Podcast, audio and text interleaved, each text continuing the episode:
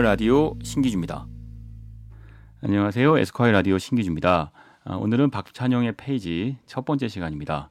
아, 박찬용의 페이지는요, 에스콰이어 어, 매거진 안에서 어, 신 구간을 소개하는 꼭지죠. 북 코너를 어, 뭐 소개하는 코, 코너이기도 한데요. 에디터 박찬용 에디터 모셨습니다. 안녕하세요. 박찬용입니다.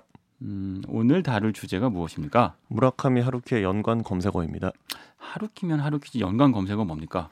무라카미 하루키가 워낙 유명한 작가고 부지런한 작가기도 하기 때문에 이 사람이 번역한 책도 있고 이 사람을 다룬 책도 있고 이 사람의 소설에 많이 나오는 그림을 그린 책도 있습니다. 그런 식으로 무라카미 하루키 하면은 연관이 있을 법한 사람들의 느슨한 연관성이 있는 책을 모은 기획이었습니다. 일단 7월 달에 무슨 책이 나온다면서요. 뭘 죽여?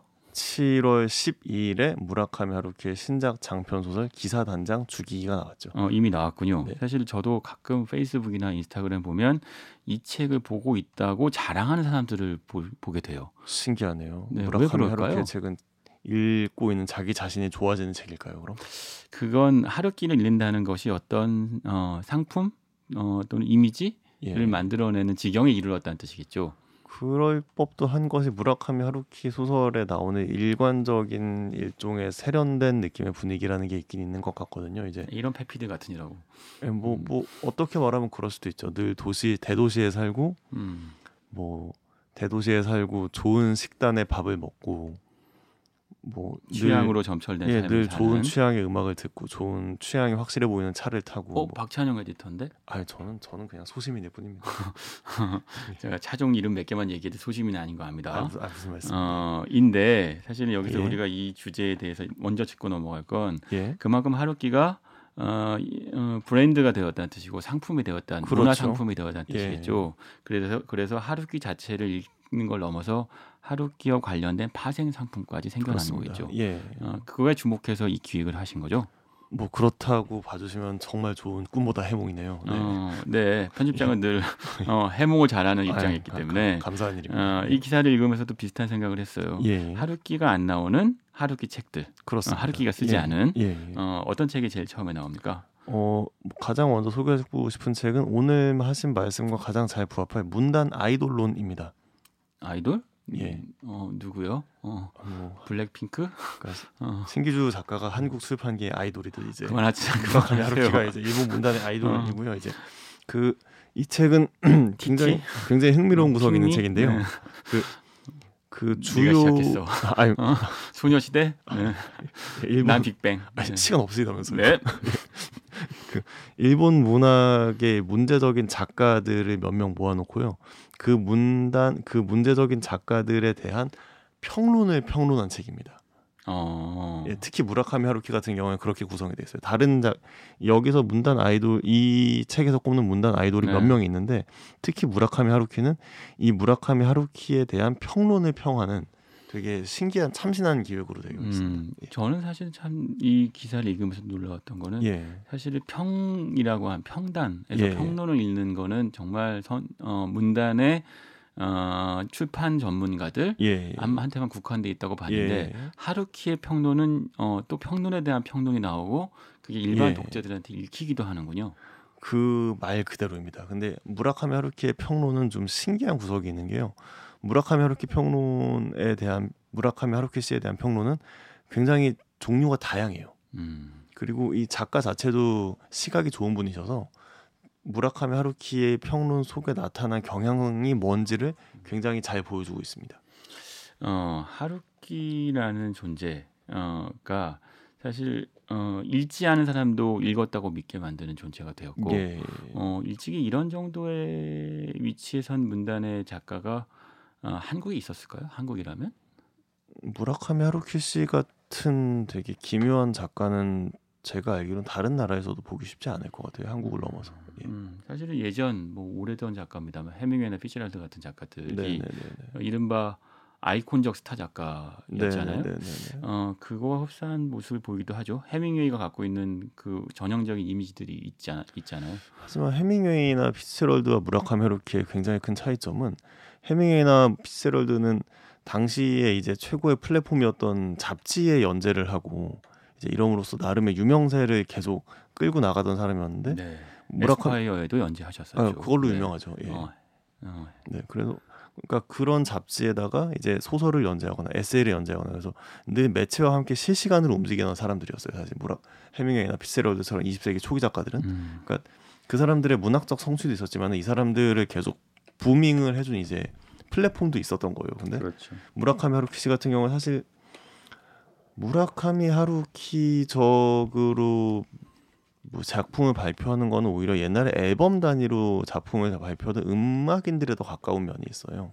음. 장편을 내고 네. 장편을 내는 틈틈이 번역서를 내고 네. 그러니까 무라카미 하루키 자체가 굉장히 굉장히 부지런한 작가고 무라카미 하루키 자체도 늘 이런저런 매체 에세이를 기고하긴 했지만은 무라카미 하루키의 가장 가장 주된 작업이라 할 만한 장편은 잘 자주 나오지 않죠. 음. 예. 음. 그 한국에서 구태여 이 하루키하고 비슷한 현상을 일으키는 작가를 찾자면 그건 소설가가 아니라 홍상수 같은 감독일 거예요.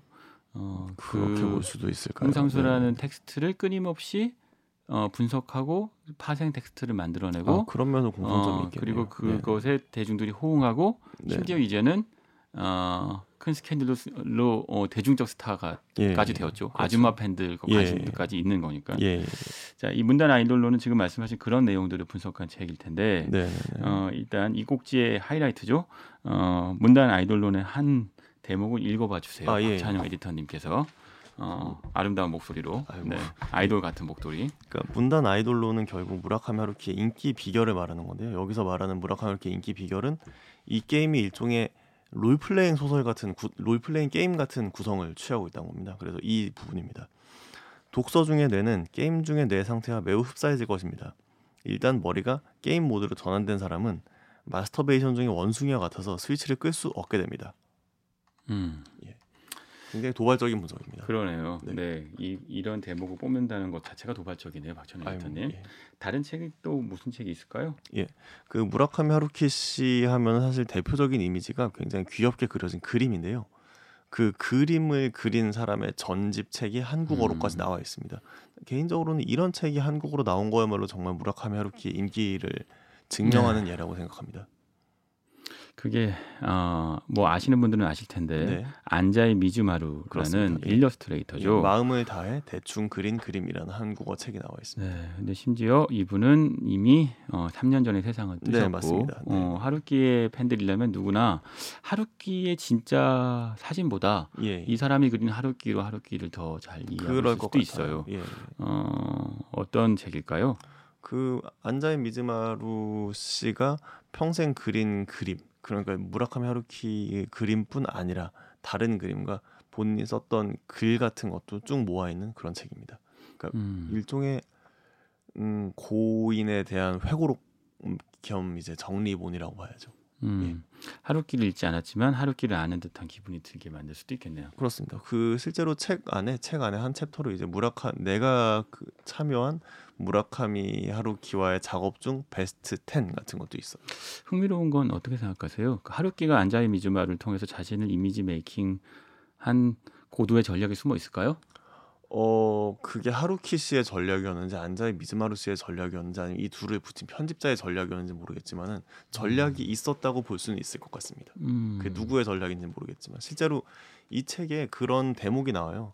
안자이 미즈마루 사후에 이제 안자이 미즈마루 말고 이제 일러스 일본 일러스트레이터계 원로들이 모여가지고 한 대담 코너가 있는데 음. 여기서 이제 안자이 미즈마루가 없었다면 무라카미 하루키가 키, 도 없었을 것이다라는 말을 하는 사람까지 있어요. 네. 안자이 미즈마루의 그림이 없었다면. 네. 네. 음, 실제 하루키와 어, 안자이 미즈마루가 그린 하루키는 다를 터인데 그렇죠. 어, 예. 하지만 이젠 달라도 상관없는 거죠. 우리가 알고 있는 하루키. 그렇죠. 어, 예. 그게 그걸로면 충분한 것이니까. 그러니까 신기주 편집장이 역시 이제 최신엽 일러스트레이터가 그린 본인의 그림으로 소비되거나 그럴 수도 있지 음. 않습니까? 약간. 최신엽 일러스트레이터님 감사합니다. 네. 네. 네. 어, 안자이 미즈마루. 아무튼 그림 어, 자체도 굉장히 별로 전략은 없었어요. 네. 아, 그럼 이쪽도 없었을 수도 있겠네요. 어, 전략이 있어 보이는 일러스트레이션. 아, 예. 어, 이죠. 네. 자, 다음 다른 책은 무엇이 있을까요? 네, 한 번에 두 개를 같이 소개하겠습니다. 네. 예, 내 심장을 향해 쏴라라는 논픽션과 소름이라는 소설인데요. 이 둘은 둘 다 무라카미 하루키가 굉장히 좋아하는 좋아하는 책이고 무라카미 하루키가 좋아한다는 사실을 한국에서의 보도 자료로 굉장히 적극적으로 이용한 책들입니다. 음 그래요? 좀 더 자세하게 말씀해 주세요. 무슨 어떤 어떻게 그러니까 네. 하루키가 좋아한다. 예, 어. 그러니까 소름 같은 하루키가 선택한 책. 예, 네. 로스 맥도날드는 미국의 추리 소설 작가입니다. 음. 이제 하드보일드 계통의 작가인데요. 레이먼드 챈들러와 비슷하되 조금 다른 느낌이라고 생각합니다. 네, 네. 근데 무라카미 하루키가 로스 맥도날드에 대한 구절을 언급한 적이 있어요.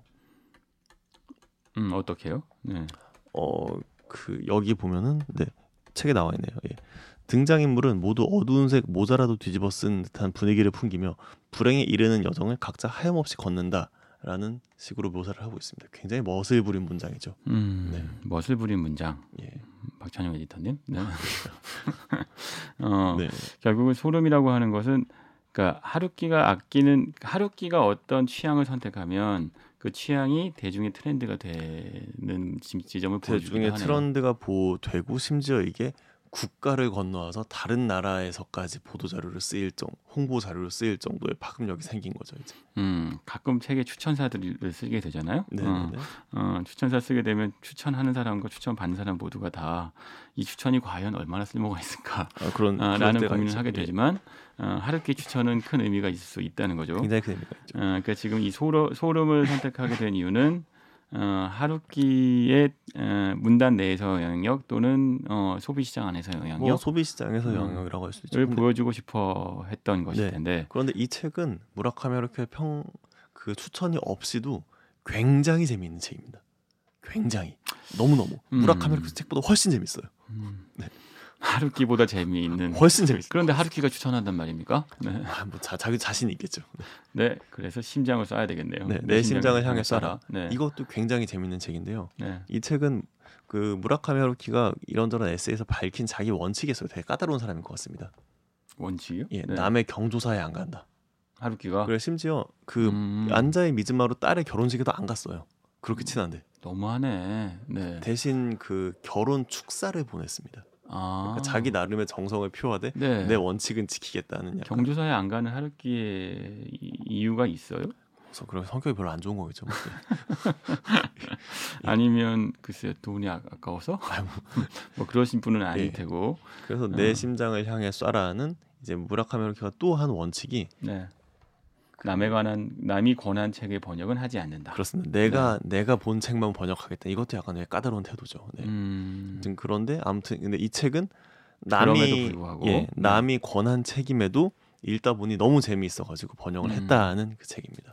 그러니까 흥미로운 것은 그 이런 어, 하루키 같은 음, 예. 대가들한테는 남들이 보기에는 기벽이라 할 정도의 어떤 자기 네. 나름의 원칙들이 있어요. 그렇죠. 그 원칙을 고집스럽게 지키기도 하고 네. 네. 어, 그 원칙을 꾸준히 지켜왔기 때문에 대가가 된 것 같기도 해요. 그리고 이쯤 되니까 고집을 부릴 수 있는 거죠. 뭐 그렇기도 합니다. 어, 경조사에 안 가도 아, 하루키니까 그럼요. 예. 경조사에 안 와도 심지어 안자이 미즈마루 경조사에 그렇습니다. 안 예. 가도 어, 하루키니까. 돌아가셨을 때 그러면 안자이 미즈마루 상이 그건 어, 모르겠네요. 예. 네 마음이 아파지는데요. 어, 편집장님이 늘 제육볶음만 먹어도 아무도 뭐라고 하는 사람이 없듯이 제가 지키는 다른 원칙도 많아요. 예, 뭐 예를 들어 뭐가 있나요? 어, 근, 어, 그래 기사와 근태를 쪼지 않는다. 아 굉장히 어, 충분한 자율성을 보장해 준다. 알겠습니다. 네. 아무튼 예, 내 심장을 향해 얘기로 에디터들을. 끝까지 믿어준다. 알겠습니다. 감사합니다. 발음 방금처럼 배신당합니다. 아, 감사합니다. 아이 뭐 네, 수시로. 아유. 네, 하지만 화내지 않는다. 아, 배신이래요. 제가 언제? 어. 아무튼 내 심장을 향해 쏴라는 근데 이 책도 너무 너무 재밌어요. 무라카미 하루키 책보다 이 책도 훨씬 재밌습니다. 진짜. 흥미로운 건요. 예. 이런 거예요. 그 그렇게 원칙을 꾸준히 지켰던 사람이 어, 예, 예외적인 사례를 내놓으면 그게 네. 어, 어, 포인트가 되죠. 그렇죠. 어, 사람들한테 관심을 모으게 되죠. 그렇습니다. 예. 내 심장을 향해서라가 그런 책이군요. 네. 그래서 굉장히 충격적인 미국에서 충격적인 일이 있었답니다. 어떤 사람이 사람을 죽였어요. 네. 사람을 죽여서 감옥에 갇힌 다음에 나를 사형하라고 했습니다. 나를 사용하라. 예, 정부에다가. 네. 근데 그때 미국은 이미 몇 년, 죽을 몇, 죄를 졌습니다. 어, 되게 여기서 그 현실보다 더 영화가 영화처럼 일이 벌, 벌어지는데요. 우리 집에는 나쁜 피가 흐르고 있으니 나를 죽여라. 음. 라는 이야기로 네. 이어지는 굉장히 충격적인 소설입니다. 근데 내 심장을 쏴라. 어, 네, 나를 네. 죽여라. 마- 말 그대로 정말 내 심장을 향해 쏘라는 네. 얘기인 거예요. 그래서 그 정부에게 나를 죽여달라고 한 겁니다. 죄를 지은 다음에. 음. 그래서 이렇게 되면 사실 죽여 죽이라고 했다고 죽인 것도 약간 문제 문제가 되는 네. 거예요. 뭔가 기묘해지는 상황이 되는 거죠. 근데 이 이야기에 대해서 미국의 굉장히 유명한 소, 논픽션 소설가인 노먼 메일러가 이미 이걸로 소설을 쓴 적이 있어요. 아, 예, 사형 집행인의 노래였나? 네. 음. 그런데 이 책은 당사자라고 할 수 있는 이 작가 이 죄인의 친 동생이 쓴 책입니다. 어, 네. 예, 친동생 자, 친동생 본인도 칼럼니스트, 롤링스톤즈에 글을 기고하는 칼럼니스트였기 때문에 음. 본인이 이제 그러니까 시- 실제로 자기 가족 얘기인 거죠. 그래서 정말 네. 우리 가족을 이렇게 죽게 할 만한 나쁜 피가 무엇인지를 자기 입으로 음, 말을 하는 소설인데 자기 어, 어, blood를 찾아가는 이야기군요. bloodline을. blood에 대한 얘기죠. 네. 그러니까 굉장히 굉장히 재미있으면서도 읽기 고통스러운 네. 정도지만은 흡인력이 굉장한 논픽션입니다. 뭐 한 문장 읽어주세요. 네. 네. 사례가 어떤 형태로 우리의 삶 속으로 들어와서 어떻게 인생을 바꿔놓으며 그 유산들이 어떻게 우리를 둘러싼 세계와 역사 속으로 흘러 들어오는지 말하려 한다. 음. 네. 음. 마지막 어, 책이 뭔가요? 마지막 책은 무라카미 하루키랑 정말 아무 상관도 없이 무라카미 하루키 소설 속에 나온 음악만 제 3자 작가가 모아놓은 책입니다. 그래서 무라카미 숟가락 얹었네. 네. 예 맞습니다. 무라카미 하루키의 음악 소설. 네. 예. 그래서요. 어떤 음악들이 나오고 어, 어떤 얘기가 나옵니까? 말 그대로 처음부터 끝까지 이거 이 책은 그냥 카탈로그에 가까워요. 그래서 음. 이쭉 소개를 해놓은 책입니다. 음, 네. 그러면 뭐 재즈도 있겠고. 재즈도 있고 음. 클래식도 있고 그다음에 무라카미 하루키는 분위기를 설명하기 위 하는 그렇죠. 부분에서 음, 음악이라는 장치를. 굉장히 사용하는 네. 작가예요. 그래서 뭐 훌리오 이글레시아스 같은 무라카미 하루키가 싫어할 법한 음, 음악인의 노래도 그냥 집어넣고 음. 이런 장소는 훌리오 이글레시아스의 노래나 나오는 곳이다라는 식의 설명을 하는 그런 곳이기도 합니다. 그런 음. 소설가죠. 사실은 흥미로운 것은 지금 박찬호 에디터가 쓰신 문장이 전참 음, 예. 이해가 됐는데 힙스터의 자격 요건은 네. 의식주 전반에 걸친 자세한 취향이다. 네. 어, 제가 처음에 하루길 읽었을 때 그게 벌써 20년 전일 예, 텐데 예. 그때 인상 깊었던 장면이 바로 이 부분이었어요. 예. 그러니까 주인공이 먹고 마시고 듣고 즐기는 취향에 대한 설명이 어, 소설의 문장의 태반을 차지한다. 그렇죠. 네. 어, 사건을 전개시키기 전에 문장이 그렇죠. 어, 예. 그 사람의 상황과 네. 네. 상태를 설명하는 장면에 깔아놓는 네. 것처럼. 네. 그 지금은 뭐 새로운 것이 아니지만 네. 예전에는 어 그것을 왜 그렇게 음, 디테일하게 네네네. 설명할까? 어, 그 어, 하루키가 묘사하는 사람들이 힙스터여서 또는 하루키가 힙스터여서 그게 아니라 지금 음, 어, 우리를 설명할 수 있는 어, 요소들이 바로 우리의 취향이기 때문이겠죠. 뭐 그렇다고 할 수 있죠. 예. 사실 자기 물건이나 자기 물건이나 자기 배경으로 그 사람의 캐릭터나 상황을 설명하는 작가가 무라카미 하루키뿐만 있었던 것도 아니고 그렇죠. 네. 네. 는 아니지만 네, 하지만은 이제 한국어로 번역된 책이라는 한정했을 때, 아, 책이라고 한정했을 때 의식주 전반에 걸친 자세한 취향을 소설의 장치로 적극적으로 활용한 작가는 하루키였던 것 같아요. 음. 네. 나를 설명할 수 있는 가장 빠른 방법은 나의 취향을 보여주는 것. 빠르다기보다는 나를 설명할 수 있는 그 20세기 후반적인 방법이랄까요? 음, 예. 21세기적인 방법도 있어요. 21세기, 20세기 후반부터 시작해서 21세기까지 이어지는 방법이겠죠. 음, 그건 어떤 방법인데요? 궁금하다. 그러니까 그게 지금 이제 취향으로 보여주는 아, 방법이지. 아, 이 지금도 이어지고 예, 있다. 예를 들어서 기, 예전에 자기를 보여주는 방법은 일단 자기의 직위나 그런 거였겠죠. 나는 나는 서울대를 나온 누구다. 음, 나는 의사 누구다. 그런데 무라카미 하루키 소설에는 그런 얘기가 안 나와요. 네. 실제로 무라카미 하루키 소설에서 이 사람이 어떤 대학교를 나왔다고 설명하는 경우는 거의 없어요. 음. 그러면 너무, 이 사람이 예. 무엇을 마시고 있고 무엇을 어떤 마시고 차를 있- 타고 있고 예, 아니면은 뭐 의사라거나 네. 그러니까 전문직 종사자라고 해도 의사, 번역가 정도라거나 음, 지금 기억하기로는 무라카미 하루키 소설의 등장인물 중에서 특정 대학교가 나온 거- 경우는 도쿄대를 나와서 외무고시를 준비한다는 사람밖에 없는데 사실 여기서는 이제 그 사람의 대학교와 출신 그 하려는 시험 역시 그 사람의 캐릭터를 설명하는 장치가 음, 되겠죠 음. 이제 그것도 예. 취향의 일종일 수도 있겠죠. 그렇죠 예. 알겠습니다. 네. 지금 다섯 권, 네. 어, 내 심장을 향해 쏴라, 어, 무라카미 하루키의 음악 소설, 문단 아이돌론, 소름, 마음을 다해 대충 그린 그림 예. 이 중에 한 권을 추천해 주신다면 소름입니다. 소름이요? 예. 뜻밖인데요. 마음을 다해 대충 그린 그림일 줄 알았는데 아니 뭐 왜요? 이건 소름? 이거는 마음을 다해 대충 그린 그림은 무라카미 하루키 팬이 아니라면 딱히 와닿지 않을 수가 있어요. 음, 예, 그리고 문단 아이돌론도 마찬가지고요. 무라카미 하루키 음악 소설 같은 경우에는 하나 있으면 좋은 책이긴 한데 절판이 돼가지고 구하기가 힘듭니다. 소름은 소름은 구하기도 쉽고 내 심장을 향해 쌀아보다 얇습니다. 자 오늘 잘 들었고요. 다음번에 또 다른 연관 검색어 부탁드립니다. 네, 감사합니다. 네.